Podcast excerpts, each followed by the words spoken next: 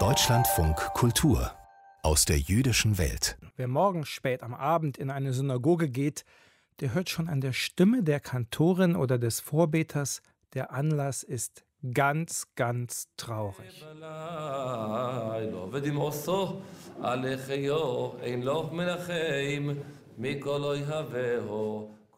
Morgen am späten Abend beginnt nämlich Tisha B'Av, der Tag der Tempelzerstörung.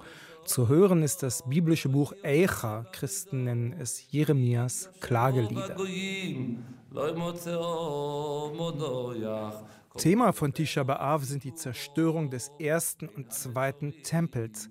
Der Tempel war das Zentrum des jüdischen Lebens und im Jahr 586 vor der allgemeinen Zeitrechnung haben die Babylonier den ersten Tempel zerstört und verschleppten die Juden nach Babylon.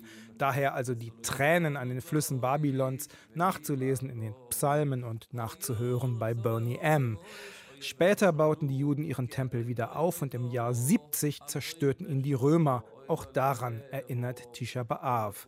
Heutzutage erinnert Tisha B'Av so ziemlich an alle Katastrophen, die dem jüdischen Volk jemals widerfahren sind etwa an den niedergeschlagenen Aufstand im Warschauer Ghetto. Und da fast alle Katastrophen auf diesen Tag fallen, an diesem Tag passiert sein sollen, müssen Jüdinnen und Juden an anderen Tagen nicht dauernd an Katastrophen denken.